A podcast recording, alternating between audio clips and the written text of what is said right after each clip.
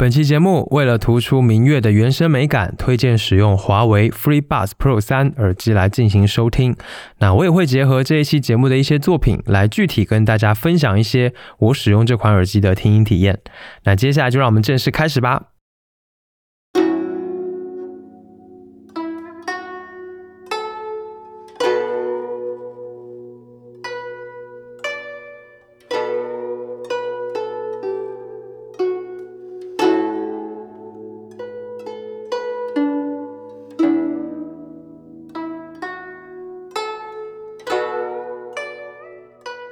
太多，耳朵太少。欢迎收听 Vibration 外播音室，我是十一。嗯，今天呢是一期特别节目。为什么要这么说？因为它属于我之前的节目里面很少跟大家分享过，但我自己其实私底下超级爱听的一个主题，那就是民乐。提起中国的民乐呢，我相信就算你不太自己会去主动找来听，但还是会有很多的作品，让你只要一听到就会感觉到 DNA 动了。比如说这个赛马。这个十面埋伏、春节序曲，或者是金蛇狂舞，有没有？这里面应该你也能哼一两首吧。但是呢，虽然我们似乎对它很熟悉，可是想一想又会觉得其实有点陌生，因为不知道从什么时候开始啊，这些我们童年时候常常会在电视机里、呃，在收音机里面听到的旋律，越来越成为了年轻人当中不那么大众的一个音乐审美了。可是大家知道吗？其实外国人真的非常喜欢听民乐，他们当中会有一些人把这种古典的中国音乐啊叫做 Zen Healing Music，意思就是禅意味道的治愈音乐。那我觉得还蛮贴切的。就我个人来说，我青春期会更偏爱流行和摇滚，但是呢，随着年龄和阅历的一个增长，我就会感觉到越来越喜欢民乐，因为民乐的美就如同国画的美，它是可以让人沉下来，然后慢慢的去感受它、理解它和读懂它的。明月就像是魏晋南北朝壁画的壮丽，或者是宋代文人画的清雅风骨，那种留白写意、磅礴高远的审美印象，是屹立于世界音乐之林中非常迷人而独特的宝藏。今天呢，我就想要和你一起来听一听我喜欢的民乐作品。那我会挑一些我主观认为更加适合年轻人的曲目，和大家聊一聊这些作品的故事。呃，也许听完这期节目，你也能够领略到民乐的魅力。好啦，那么接下来请各位沉心静气，一起跟我进入明月的世界。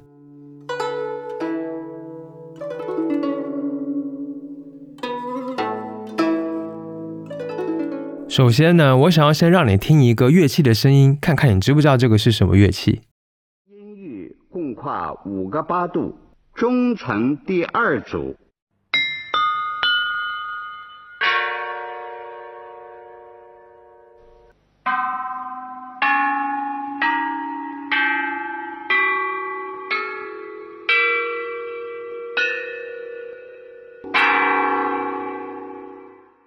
有听出来吗？这个带有金属质感的声音呢，其实是来自战国时期的乐器，叫做曾侯乙编钟。我每一次听到它的声音呢，就好像回到了古代的皇宫神殿里面，有一种肃穆悠远的氛围。呃，不知道你们有没有亲眼见过编钟啊？我第一次见到这个乐器呢，是在几年前的山西博物院里，当时真的感觉非常的震撼。它是一种很大型的青铜乐器，然后最早出现在商朝的中晚期，一般会用在宫廷音乐和祭祀礼仪这一些场合上，所以呢，它其实也是中国古代礼乐文明的象征。而在出土过的所有编钟里面，刚才你听到那个声音，就是来自一九七八年出土的这个曾侯乙编钟，它是目前为止规模最大、保存最好、然后音律最全的一套编钟，可以说是编钟之王。而且它据说呢是世界上已知的最早具有十二个半音的乐器，然后能够演奏五声、六声或者七声音阶的音乐，所以哪怕是现在的流行乐，有很多它都能够演奏。那目前这一套两千多年前的曾侯乙编钟呢，已经是国家的一级文物，而且原件啊也已经封存起来，几乎不再敲响。它最近一次敲响是在那个庆祝香港回归的时候。不过我想也不用可惜，因为呢，在八十年代末，中国唱片总公司用它录制了一张专辑，所以我们现在呢还能够通过录音去重现战国时期青铜古乐器的千古绝响。这张专辑中有一首独奏乐曲，叫做《竹枝词》，我很喜欢。《竹枝词》其实是取自唐代文学家刘禹锡的一个祖诗作品。那这首诗呢，写的是他作为异乡游子对家乡的思念，很朴实，但是也很动人。下面让我们来听这一首乐曲。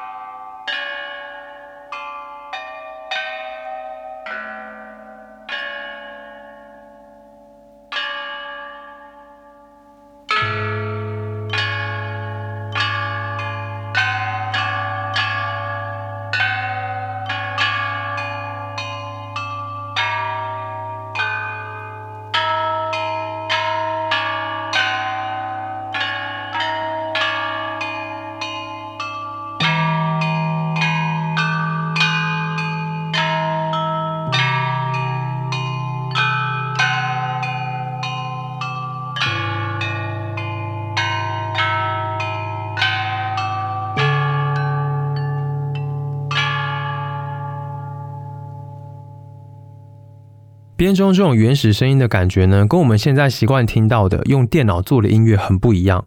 其实原声是民乐乐器当中非常重要的特质，质朴、自然、真实。古人的幸福就在于体验的原汁原味。但是有点可惜的是，在今天我们现代人拥有的便携设备越来越多，就让大家在听播客的时候都会戴无线耳机。这些设备的介质特性又让原声听觉的体验越来越少。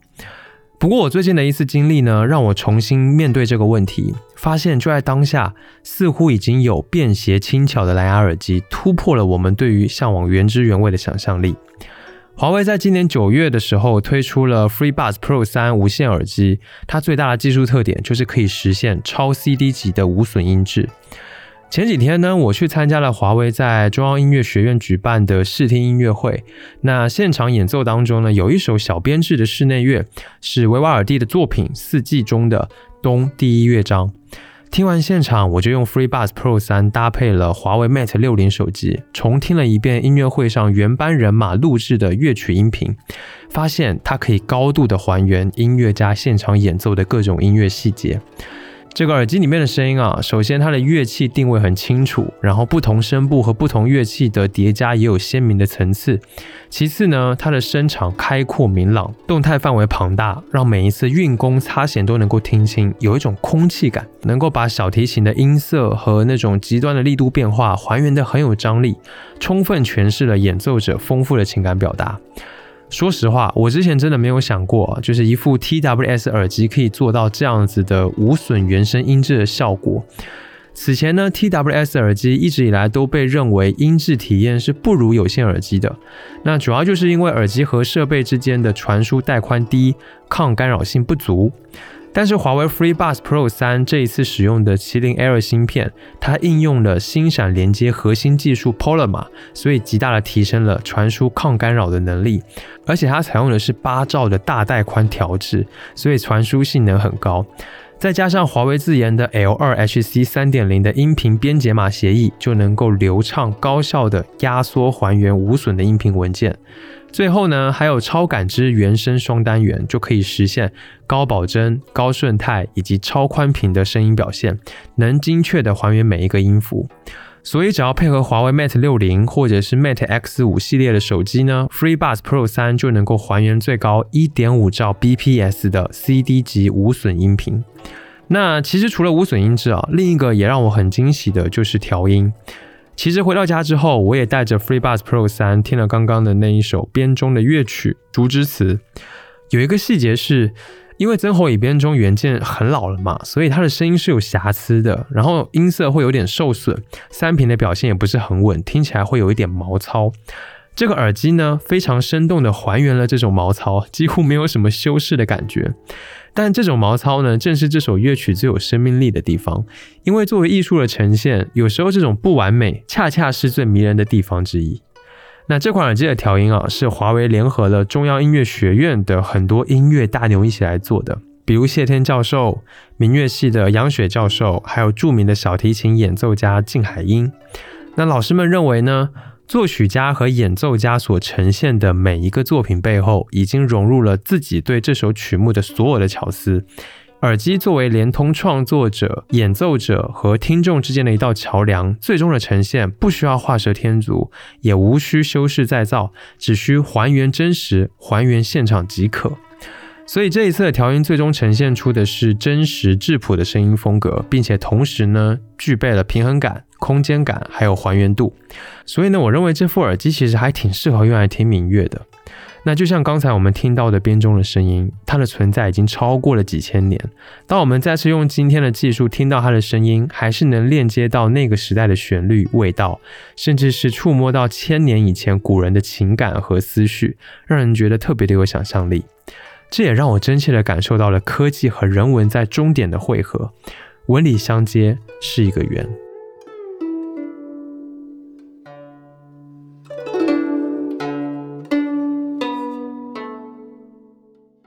其实乐器是我觉得民乐当中最有意思的部分。中国的乐器有千千百百种，而且和西方乐器不同，几乎每一个都非常的有个性，尤其是在独奏当中都能够展现出最大的魅力。所以我想聊完了编钟，接下来呢，想要和你分享几个我自己特别喜欢的一些民乐乐器。那我也不会介绍大家都比较熟知的，呃，比如二胡啦、琵琶、古筝这一些。我想先聊一聊我自己私心偏爱的箜篌。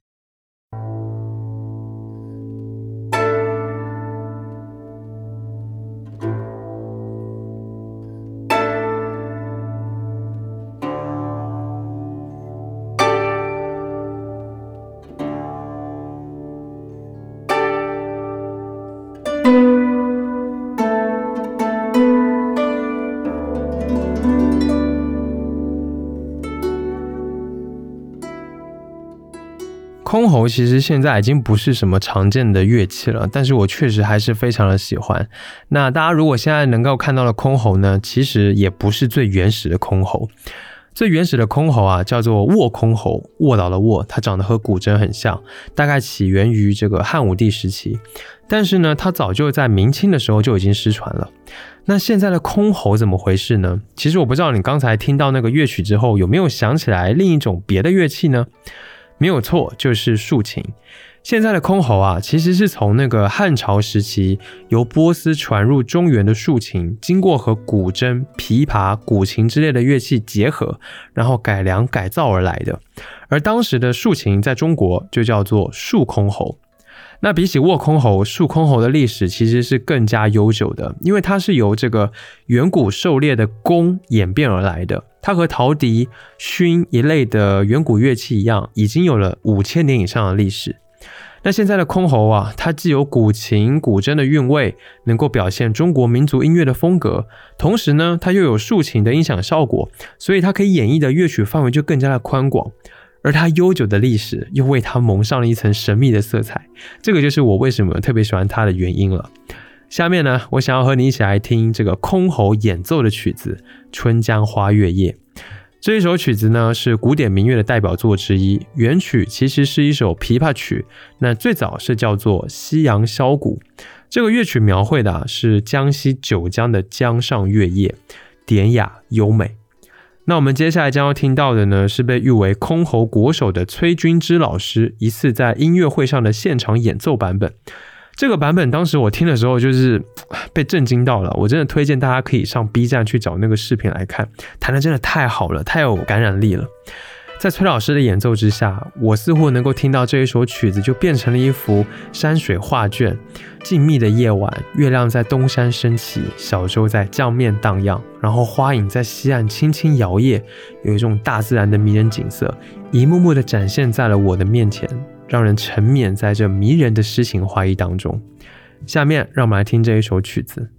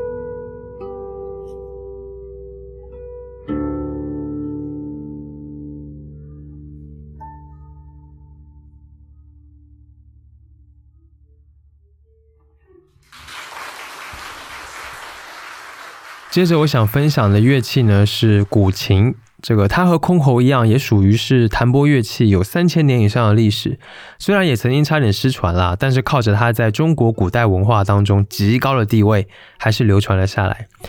呃，其实我从小就有点分不清古筝还有古琴的区别，因为它们实在长得有点像啊。但其实它们的声音差别还是蛮大的。像古琴的音量就比较小，然后音域比较低沉，音色呢是明净浑厚的，风格比较古朴。而古筝呢，它的音量比较大，然后音色相对的明亮、华丽和悦耳，而旋律性也比较强，然后比较轻巧灵动。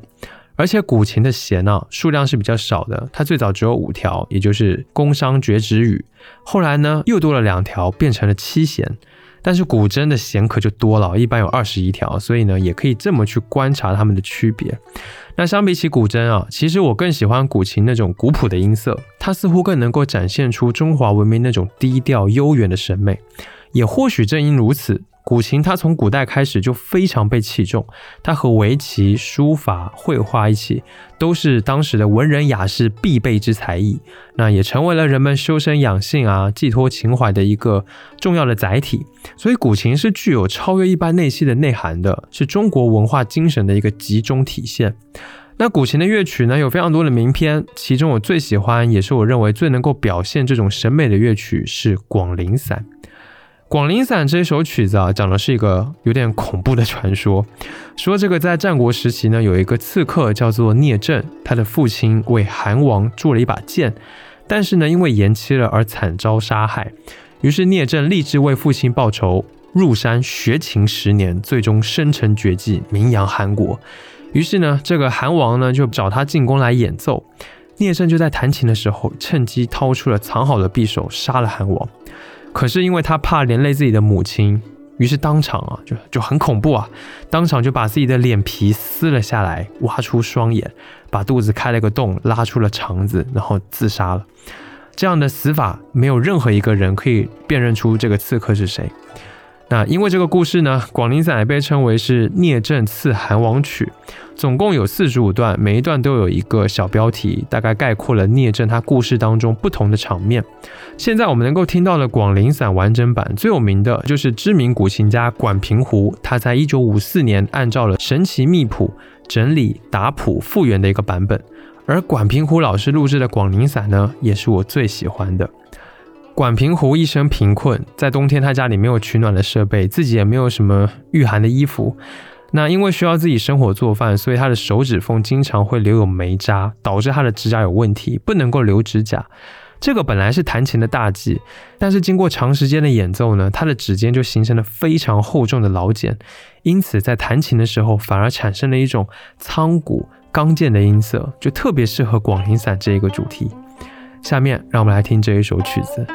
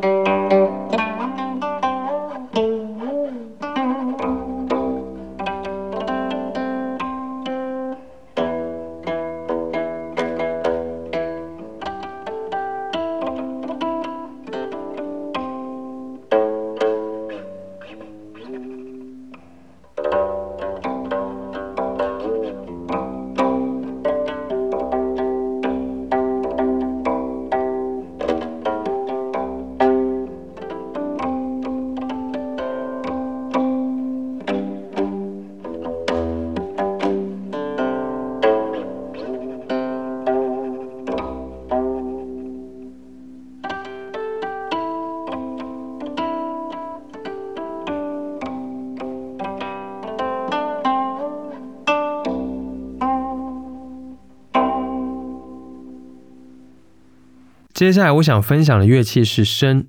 笙呢是汉族非常古老的一种吹奏乐器，也是世界上最早使用自由簧的簧管乐器。那早在三千多年前呢，就已经用在了宫廷礼乐之中。在《诗经》中有这么一句啊：“我有嘉宾，鼓瑟吹笙。”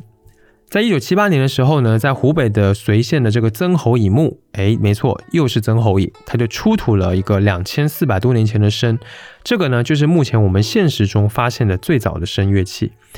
而且这个乐器其实最早通过了丝绸之路传到了波斯，然后呢，一七七七年呢传到了欧洲，在一七八零年的时候，丹麦有一个管风琴家叫克斯尼克，就根据这个笙的簧片原理制造出了管风琴的簧片拉手，之后管风琴就开始使用了音色更加柔和悦耳的自由簧。在这个之后呢，它又促进了风琴和手风琴的发明，所以其实这个笙啊，对于西洋乐器的发展是有非常大的作用的。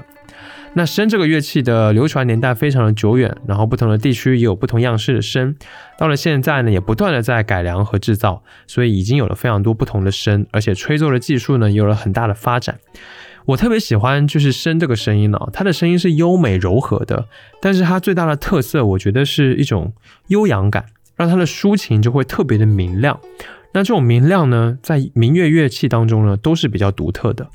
下面我想要和你一起听来自著名声演奏家、作曲家牟善平先生的作品《微山湖船歌》，一起领略声的魅力。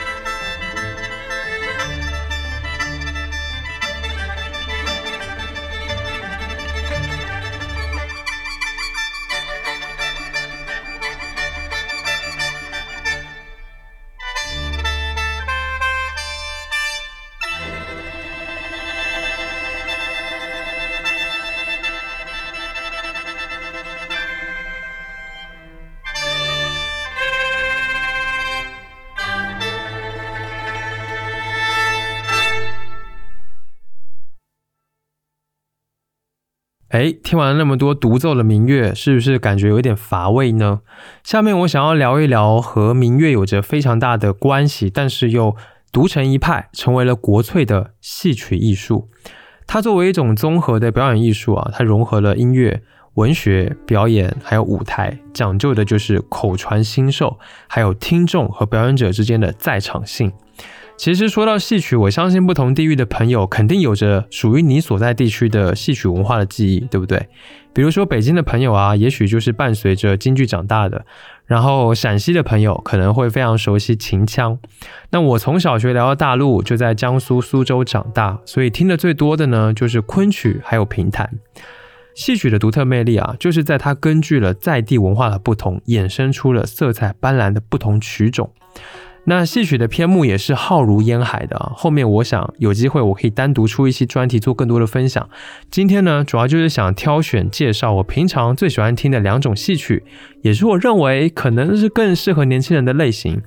首先，第一种戏曲啊，叫做京韵大鼓。也许有些人会觉得有点陌生。那我觉得京韵大鼓它特别适合在消闲时光，比如说在家里晒太阳泡茶，然后就用北京话讲叫散德性的时候来听。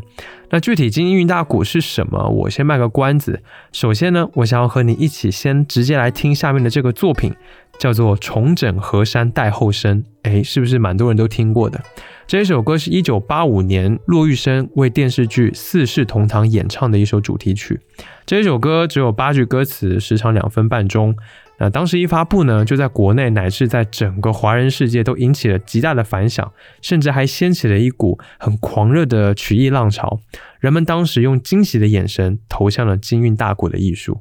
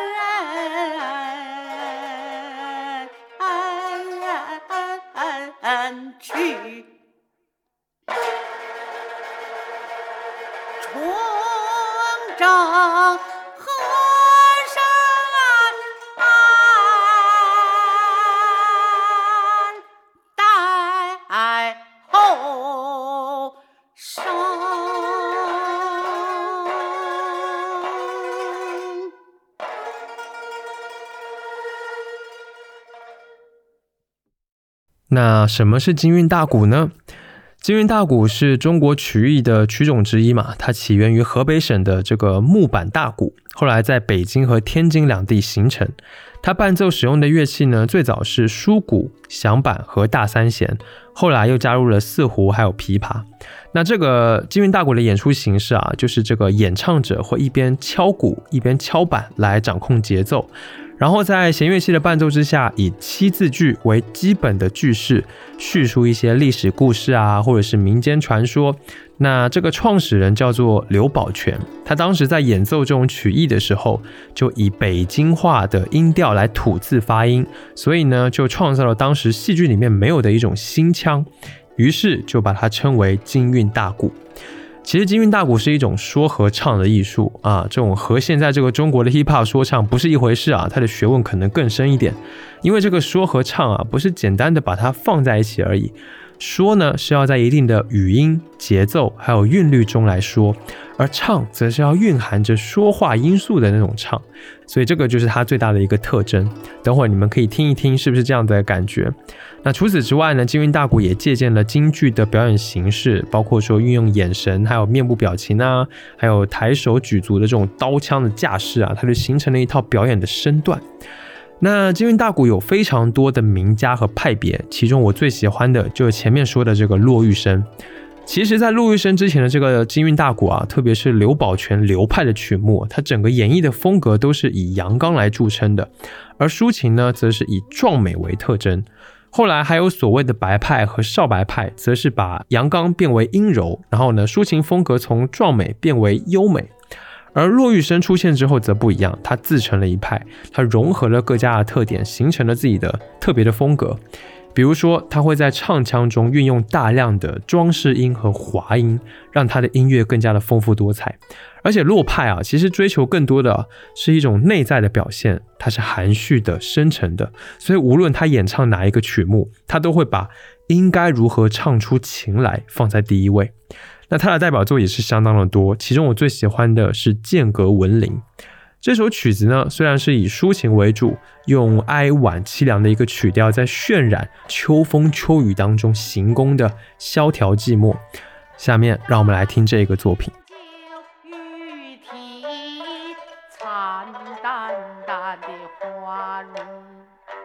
眼睁睁，既不能。救你，又不能替你呀，悲痛痛，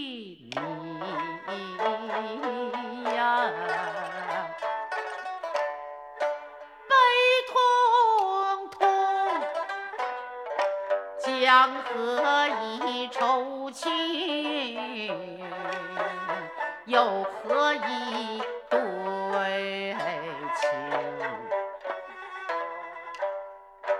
最伤心，一年一梨花放，从今后一见梨花已残情，我的妃子啊，一时顾命。害了你，好叫我追悔心情啊，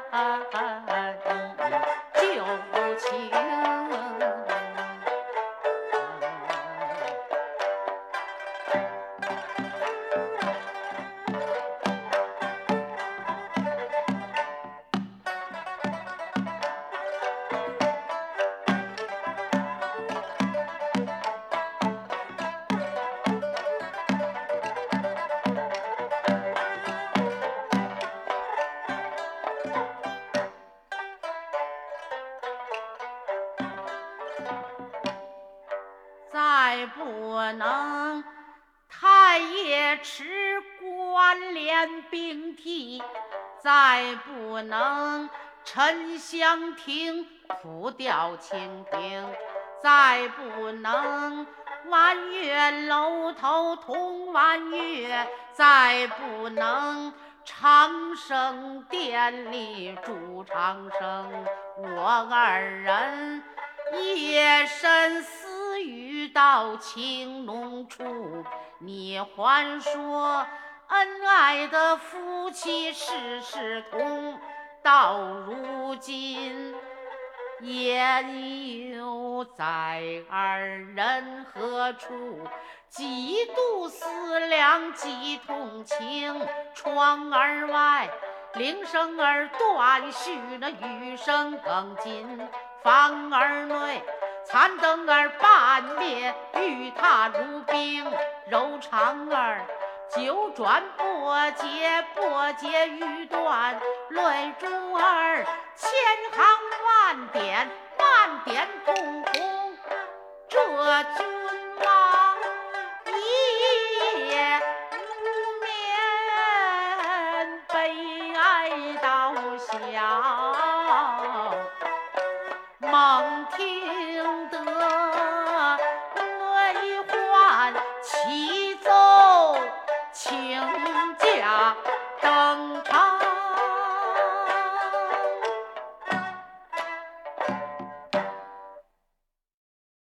接着呢，我们来听一听苏州评弹。因为我小时候是在苏州的昆山长大的，所以其实我对昆曲还有苏州评弹都还挺有感情的。大概在我初中的时候吧，有一次我们家去了苏州的周庄旅游。那个周庄就是一个还蛮有名的一个江南水乡小镇。然后我们去吃完中饭之后，下午就找了一家茶馆来休息，就泡泡茶啊，嗑嗑瓜子啊。然后那个呢，就是我的第一次听评弹的时候。以前我没有接触过，当时我就觉得。哇，这个琵琶和三弦弹奏出来的声音真的特别的清脆啊，让我一下子就被吸引到他们的表演之上了。所以从那之后呢，我只要一听到评弹，就会想起那个特别悠闲的下午。那苏州评弹呢，是一种说书的戏剧形式，它产生并流行于苏州以及江浙沪一带，有着非常悠久的历史和丰富的文化内涵。它的表演形式呢，主要是以艺人说唱为主。那评弹的主要内容呢，也都是讲述历史故事啊，或者是民间传说，比如说三国、水浒、呃白蛇传，还有珍珠塔等。我特别喜欢苏州评弹大部分的唱腔，那因为是它是以苏州话为主要的语言嘛，所以就比较的柔和、优美，还有流畅。然后评弹使用的这个乐器啊，主要也是这个琵琶。三弦、二胡，所以他们的声音和演奏也是反映了苏州文化那种精致和细腻，氛围也是很休闲、很舒适的。在苏州评弹那么多的曲目当中呢，我最喜欢的是《西厢待月》这一支曲目。这个曲名呢，其实是出自于唐诗的《月明三五夜》的里面的一个句子啊：“待月西厢下，迎风户半开，扶墙花影动，疑是玉人来。”他讲的就是一个故事啊，或者说一个传说，说唐朝时呢，有一个叫莺莺的女子看上了当时寄宿的张生，她就背着母亲想要约张生夜间在花园里面幽会，但是自己不好亲自去跟他讲嘛，于是呢就在一把扇子上面题诗一首《月明三五夜》，然后两个人当时在夜晚就约成了。其实，当我在用 FreeBuds Pro 三来听这首曲子的时候呢，我能非常清晰的听到表演者的演唱传达给我的那种充满着古时候情人间偷偷相会的那种羞涩，而且呢，我还能够从耳机当中感受到琴弦波动时空气的震动，一下子就仿佛回到了这个水乡小镇中的小茶馆，舞台上面呢摆放着两椅一桌。穿着褂子和旗袍的表演者，手抱三弦和琵琶，在茶香中弹唱这一首经典的故事。下面，让我们来听这一首作品。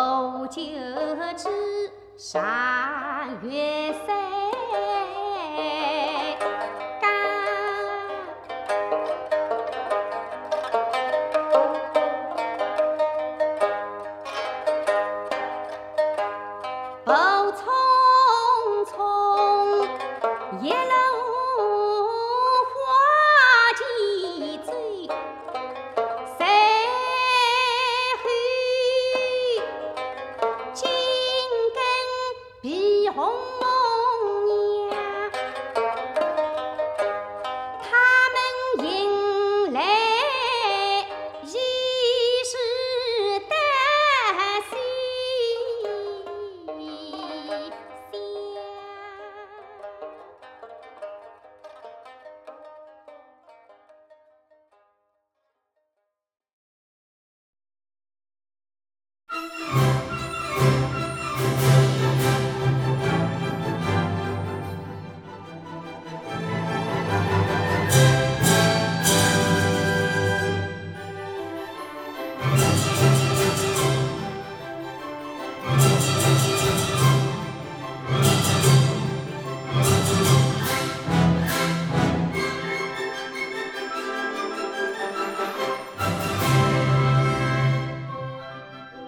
这段音乐是不是一听到，你这个身体里面 DNA 马上就动了起来呢？每一年的过年啊，我们在大街小巷、在电视上都会听到这一首歌，然后一听到这个声音呢，过年的那种喜庆的氛围，还有小时候过年的记忆，一下子全部都会涌上心头。这一段乐曲就是著名的春节序曲。啊，它是由著名的音乐家李焕之在一九五五年到一九五六年创作的一部管弦乐作品，素材呢就是来自陕北民间的秧歌的音调还有节奏。它原本的名字啊叫做序曲大秧歌，生动地描写了人们在传统节日里面热闹欢腾、敲锣打鼓、喜气洋溢的这个画面。其实你也注意到啊，这首歌是一部管弦乐作品，所以它其实是一个合奏的形式。那民乐的乐器啊，因为各自都有非常独特的音色和表现力，所以一直以来呢，都并不经常有大型合奏的形式。直到后来，因为受到了西方交响乐的影响，才开始探索用民族器乐来合奏的这个形式。我自己是特别喜欢民乐合奏的，因为它既保留了留白写意的风格，但是呢又能够发展出磅礴高远的这种氛围。这种审美印象对我来说是极其迷人而独特的。所以下面呢，我想要再带你一起来听两首非常精彩的民乐合奏作品。首先是《大宅门写意·卢沟晓月》。相信这个应该是很多朋友都会耳熟能详的曲子。那这部作品呢，是作曲家赵季平为电视剧《大宅门》创作的插曲，也是一部民族管弦乐。那《大宅门》这部电视剧嘛，大家应该都看过吧？它讲的就是一个发生在北京的故事。所以呢，在这部作品当中，就选用了完整的京剧曲牌以及京剧的打击乐曲牌，来凸显了这种京腔京韵。比如说，北京地区特别有代表性的一个乐器啊，叫做京胡，就被用在了里面。每次听到这个曲子呢，只要金胡一响，似乎马上就会带我到北京的四合院里面去。那整首歌呢，其实是融合了大宅门的配乐，然后把它形成为一曲的，以卢沟桥为背景，去描绘北京老城区的风土人情，还有历史变迁。下面让我们直接来听这一首作品。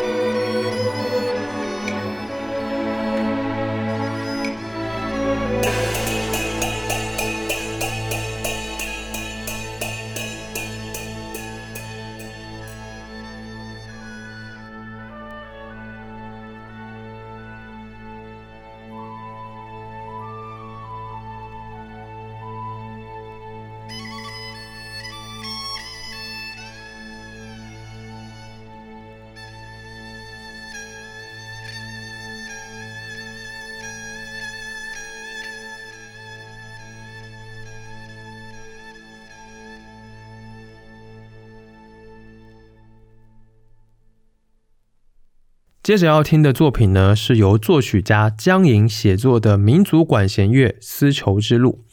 那丝绸之路大家都知道嘛，它是中国古代的一条跟西域通商的一条道路。那因为有它呢，东西方之间的物资才能够互通有无，然后加强了各个民族的贸易往来，同时也成为了文化交融的一个非常重要的枢纽和奇迹。这首曲子呢，就是在描写这条路上发生的事情。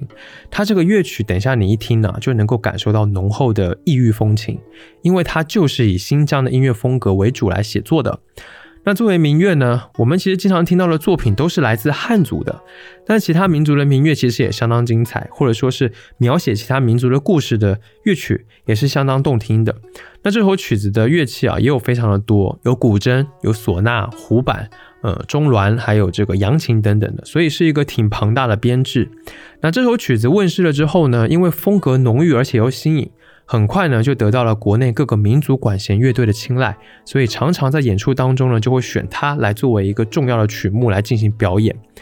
那下面这一首《丝绸之路》，我们即将要听的是一个 live 的版本，因为是比较大型的编制嘛，所以演奏的过程当中非常重要的听点就是多种器乐、多个声部配合出来的那种层次感。那这种特色呢，就非常适合带着 FreePass Pro 三来欣赏。它能够保留整个乐曲的现场感，然后另外民族乐器齐奏的时候呢，也会处在不同频段的乐器都会各有侧重，但是又不互相干扰。在聆听的过程当中，我还要提醒你，可以留意一下这个弦乐细节的变化。下面让我们来听这一首作品吧。